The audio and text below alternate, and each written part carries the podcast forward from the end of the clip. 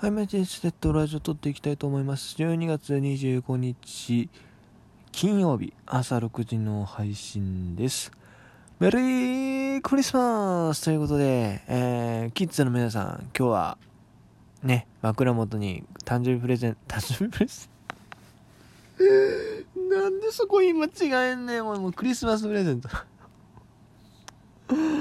ー、あかんわ。クリスマスプレゼントはありましたか？いやもうねまあまあその中にはね12月25日がねあの誕生日でありクリスマスという方もいらっしゃるかと思いますけど なんでそこ言い間違えんの多いね。えー、つってもね別にそんなねあの子供は多分この番組聞いてないと思うので。えー、まあえー、まあ別に普通の社会人の方はねお疲れ様ですってあのまあ親世代の方はですね、あの、まあ、あの、サンタさん役お疲れ様ですというところで えー、撮っていきたいなというふうに思います。えー、今日は、うん、ちょっとね、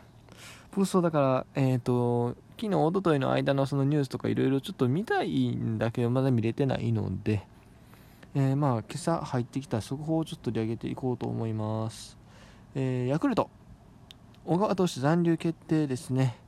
えー、まあ、今日がね、ちょうどヤクルト球団の、えー、営業最終日ということで、えー、今日早速、えー、そうですね、小川投手が残留を決断した模様だというところです。えっ、と、この記事をちょっと読んでいくとですね、どうやら日本ハムはその獲得検討までみたいな話が出てたんですけど、獲得交渉も実際にしてたみたいです。なんで記事にならなかったのかちょっと謎ですけども、えまあ一応そういう、交渉もしていたらしくだったんですが、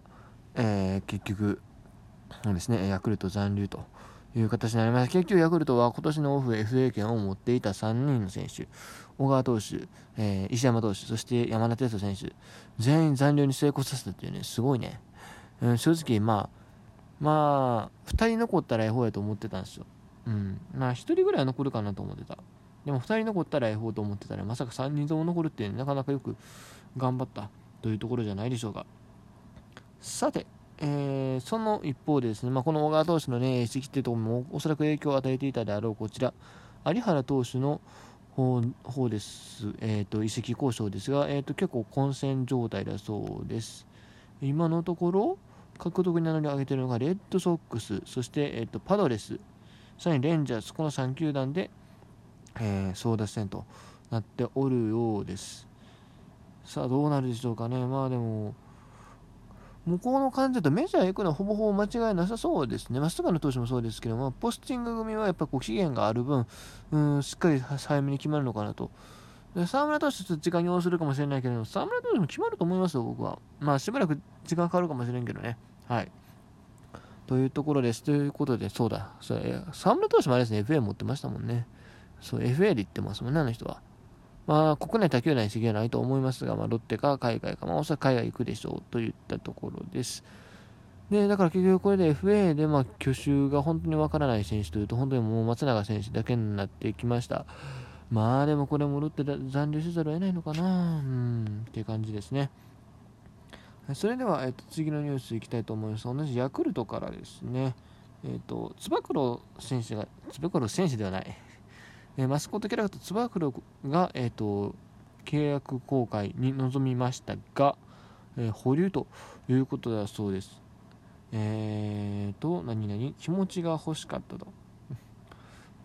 うん、なるほど、はいはい。まあ、小川投手とかね、あんだけ何回もね、えー、交渉してるのに自分すごい雑じゃないかということでえー、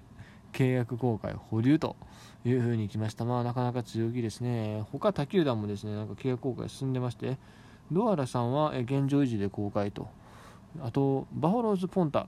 も残留を決めまして、えこちら、来年から大型7人契約、ポンタってなんかファミリーなんですね、7人ファミリーらしくて、えその7人全員で、え来年はオリックスの応援すると、もう、ポンタに関してでもね、なんかヤクルトの、ね、神宮球場にもね、なんかポンタのイラストあるしね、ほんまはあれ何なんですかね。よくわかんないですけども、バファローズボンドはとりあえず残るよということだそう。まあ、この7人にキャラ増やしたっていうのは多分絵のバリエーションを増やすためでしょうね。現実的なところ言うとね。もうポンタだけだとちょっと限界が近づいてきつつあるので。ね。といったところでしょう。はい。ということで。あとねドラゴンズとドアラ選手。ドアラ選手じゃない選手じゃないんだけれども。なんか YouTube の、ね、チャンネル登録者数増加に貢献したということが挙げられてました。えー、ドラゴンのチャンネルもともと5000人台やったのが今や 5. 何万やったかな ?5000、5000人以上かなまあまあ1万人来てたんですとにかく。4桁しかおらんかったのが5桁も5000、5万いくらかの数字に乗ってきた。これはね、えっと、去年の正月からかな？多分そんぐらいからね、えっと、ドラゴンズマスコットチャンネルっていうのがそのドラゴンズ公式チャンネルの中で始まってそれがある程度数字を獲得しているというところもあって、えー、まあ現状維持。まあコロコロナ禍だけでも現状維持ということになったそうです。ただどうなんやろね。正直ドアルのチャンネルって僕まあこう言っちゃあれけどもうちょっと伸びるかなと思ってたの毎回5万ぐらい余裕でいくのかなと思ってそうでもないからね。うん難しいよね。このマスコットって特殊性ね。なんだろう。もうもっとさあの、例えば日本ハムのチャンネルに杉谷拳士が出たらもう一気にガーッて再生して伸びるじゃないですか。同じような感じでそのどうやらもなるかなって勝手に思ってたんです。全然そんなことなかった。まあでもまあでももちろんねあのキャラクターとして十分頑張ってる方だと思うんですけどね。はい。というところで、えー、っと他にもねまだまだ、えー、今日届いてるニュースとかいろいろあるんですけれどもあるんですけどもちょっとあの他、あ、ここれは取り上げていいかな。えー、っと、いや、正直もうこれで終わりにしようかなと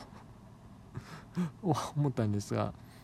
まあ、じゃあ、えー、っと、これラストにしましょう。ちょっと、あの、昨日のね、えー、夜撮ったやつもあるので、まあ、そちらも聞いていただきたい。まあ、聞いていただきたいって言ってもね、小川投手の FA の話してるからね、今更それを聞かれてもっていう感じするんですけども、いや、でもそれ以外の話もしてる、じゃしてるんで、まあまあまあ、あの興味あったら、聞いていただければなと思います。ということで、まあ、あのだからこの回はちょっと短めに終わろうということで、えー、っと、最後、このニュースちょっと取り上げましょう。えっと、エージェクって皆さんご存知でしょうか人材派遣とかの会社やってるところですけども、社会人公式野球部と女子公式野球部持っていて、まあ、それは両方強いんですけども、社会人はそんなにかな。まあまあでも女子は結構強かったはず。あの、ヤクルトの川端選手のね、えっと、妹さんとかもね、あの、プレーされてる球団でして。でさらにですね栃木ゴールデンブレーブスのメインスポンサーと言ってもいいのかな。あそういった会社でございます、えー、AJEC ですがなんと NPB 養成専門アカデミーになるものを開設することが決まりました。これ来年の4月からなんですけれども講師に、えー、元西武の中崎裕太選手、えー、これはあれですねあの広島東洋カープの抑えの中崎翔太選手の兄貴ですね確かそれからヤクルトの元ヤクルトの飯原さん。飯原さんはね、栃木ゴールデンブレーブスで、えっと、選手兼任コーチやってたんですけども、僕もさっきウィキペディア見て知ったんですが、今年の9月の試合の後ですね、なんと選手登録外されてたらしいですね。だからもう、現役引退という形になるですかね。ちょっと、ちょっと そんな終わり方でいいのっていう感じがしますけども、まあ、一応そうなっておりますと。でそれから、えー、元ジャイアンツの星野真澄さん、まあピッチャーですね。とか、まあ、そういったそのプロ野球選手を、えー、講師として迎えてですねこう NPB を目指すアスリートの育成をしていく指導をしていくというところらしいです。そして何？トラックマンとか使うの？すごいね。トラックマン使って。はあこれだいぶ音楽できないね。あのエイジックはねあれなんですよ。その栃木県の小山市にね、まあ、これはあのゴールデンブレーブスの練習場でもあるんですけど小山ベースボールビレッジっていうね昔のその小学校やったところをねリニューアルしてリニューアルというか、まあ、建物とか再使用、グラウンドとか再使用してこう野球専用にね、えー、自分のそのエイジェクが使えるその設備を持ってるんですよね。その設備をま有効活用してという形になるのでしょうか、まあ、この記事でどこでやるとか特に書いてない。多分そうなんじゃないかなというふうに思います。はい。これはでもどういうあれなの？ちょっとよくわからんよね。うん。あ、でも、独立リーグ出身の？プロプロ野球経験者も受験科の、ほうほうほう。なるほど。あ、Java、だから社会人野球に入ってるところ、チームの選手は、登録、え所属チーム代表者の承諾が必要ということは、だから、そのまあね、アマチュアの選手らが自分であくまでその普段所属してるチームとは別にまあ野球の勉強をしたり買ったら、まあ、来てくださいよといったところでしょうかね。まあ、これなかなか面白い試みじゃないでしょうか。はい。というところね、えー、ちょっと今日はこの辺で終わらせてもらおうかなというふうに思います。まあ、年末年始ね、またいろいろ、ちょっとまあ僕も卒論の次第状況次第であるんですけど、まあ、できるだけね、いろいろ、ま、企画とか、企画って言ったらけど、ちゃんとまあ分析したりとか出したいですし、まあ、あと、ですね、スタメン予想とかもね、そろそろしていってもいいのかなというふうに思ってますので、よろしくお願いします。以上、ちいでした。